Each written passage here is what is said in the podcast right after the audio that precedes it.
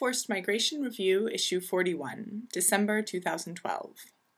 The History and Status of the Right Not to Be Displaced by Michèle Morel, Maria Stavropoulou, and Jean Francois Durieux.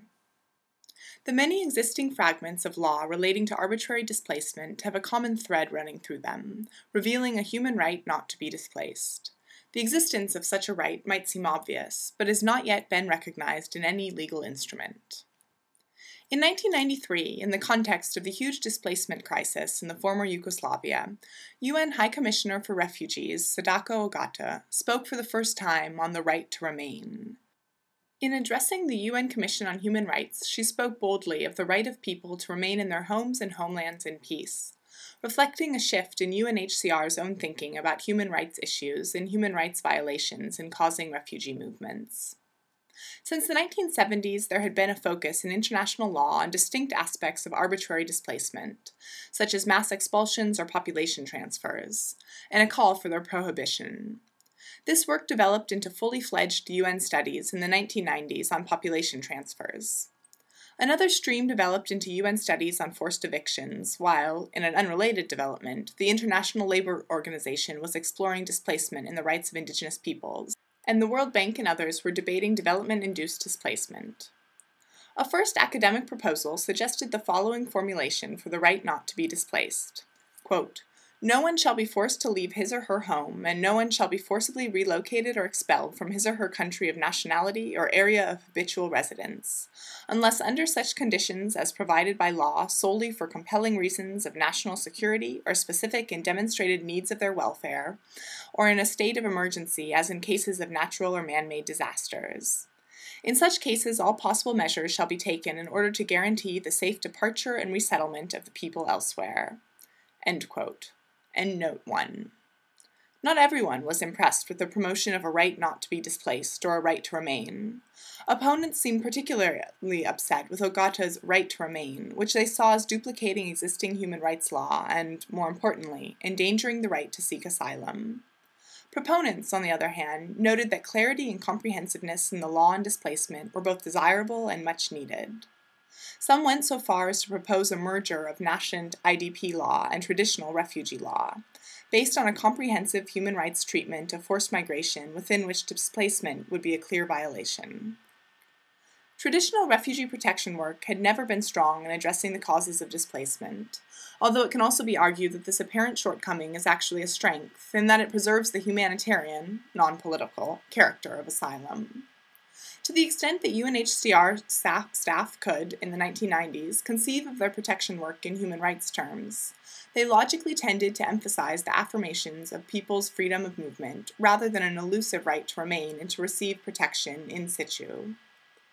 Whereas the agency found itself increasingly engaged with internal armed conflicts and physically closer than ever before to very serious human rights violations causing displacement. Internal displacement, it was thought, was the issue in need of legal gap filling, while asylum had to stand as an indispensable last resort. Gaining ground. Upon taking office in 1992, the first representative of the Secretary General on Internally Displaced Persons, Francis M. Deng, made it clear that he considered dealing with the causes of displacement to be an integral part of any effort to promote the rights of internally displaced persons. Even so, it took him some time to convince his team of legal experts. Under the heading Principles Relating to Protection from Displacement, and clearly not limited to internal displacement, Principles 5 to 9 of the Guiding Principles on Internal Displacement articulate the, quote, right of every human being to be protected against being arbitrarily displaced from his or her home or place of habitual residence, end quote and the circumstances, standards, and modalities, both substantive and procedural, under which displacement is permissible. States have both the duty to respect the right not to be displaced by refraining from carrying out arbitrary displacement, and the duty to protect the right from being threatened by non state actors, such as armed militias or particular circumstances, like natural or human made disasters. The team drafting the guiding principles had a distinct sense that Principles 5 to 9 were breaking new ground in international law, even though the guiding principles as a whole were, and largely remain, only soft law. The guiding principles also address the concern that the right not to be displaced would endanger or substitute the right to seek asylum by expressly providing that the principles quote, are without prejudice to the right to seek and enjoy asylum in other countries, end quote.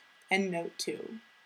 Indeed, these two human rights can be considered as being fully complementary, offering a choice, at least in theory, to potential victims of displacement to stay or to move.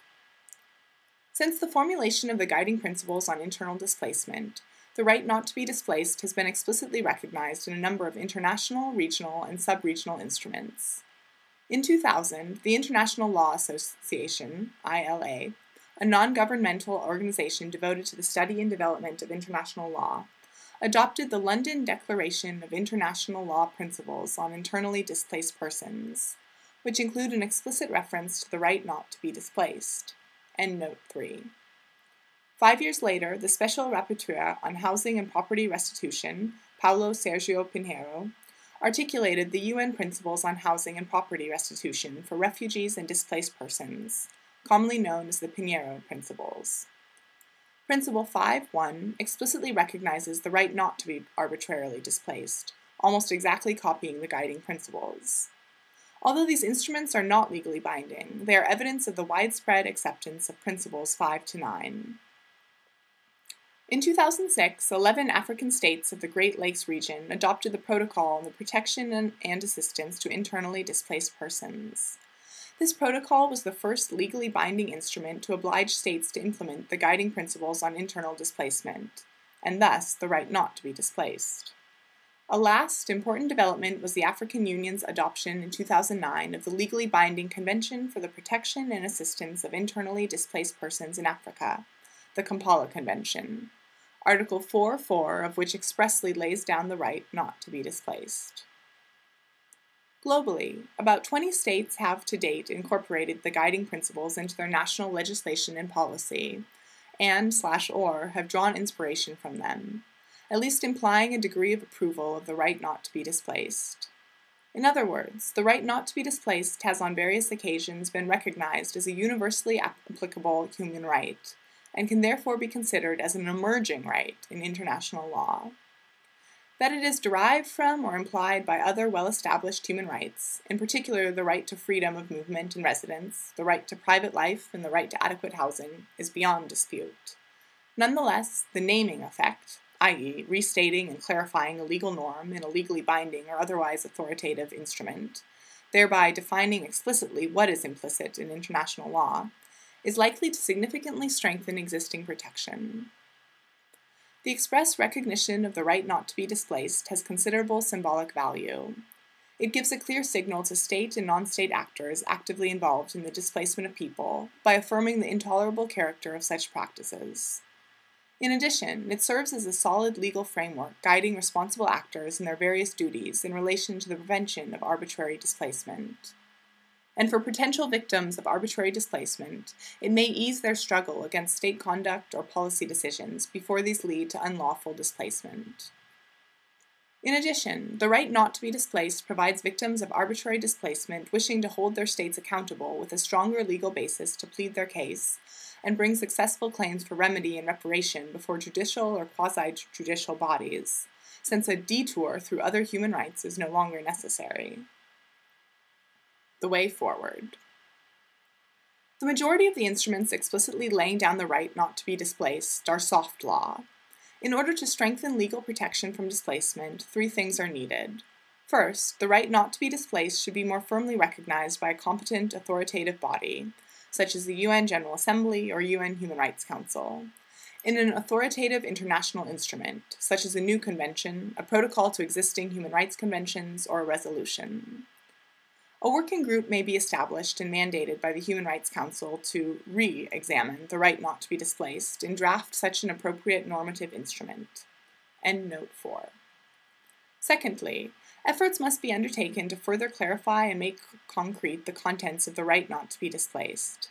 This includes establishing its personal, substantive, territorial, and temporal scope of application, spelling out as precisely as possible the rights attributed to individuals and obligations imposed on states, and detailing the conditions under which the right can be lawfully restricted.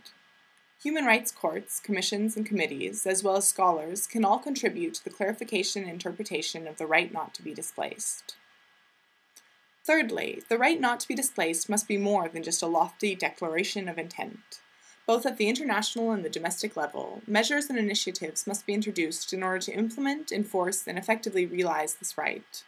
Such implementation and enforcement measures should aim at the prevention of arbitrary displacement, the halting of ongoing violations of the right not to be displaced, the effective punishment of perpetrators, and the provision of remedies and reparations for victims of arbitrary displacement, including access to justice, restitution, and slash or compensation and rehabilitation. At the international level, we would propose the establishment of a new committee on the protection from arbitrary displacement to monitor and enforce the right not to be displaced. The recognition and effective realization of the right not to be displaced should not remain a utopian pursuit. Tackling displacement at its roots through a rights based approach is definitely the way forward.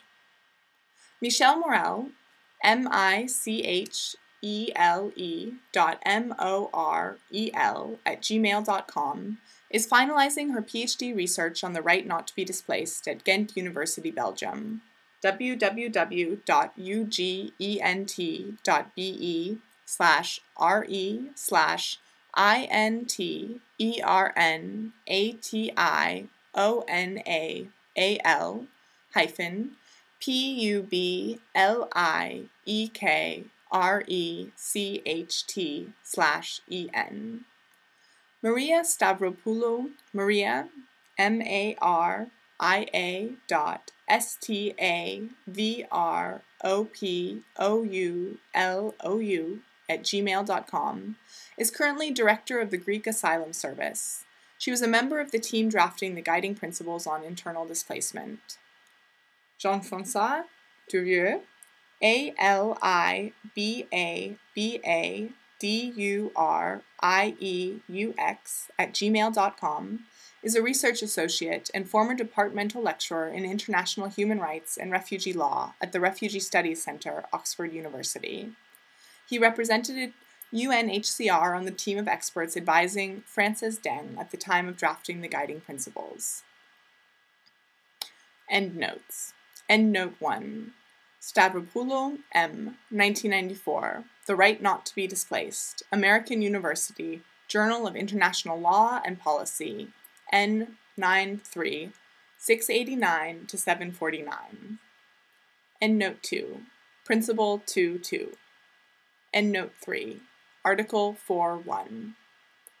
Endnote 4. In this respect, inspiration could be drawn from the legal developments as regards the prohibition of enforced disappearance. See www.icrc.org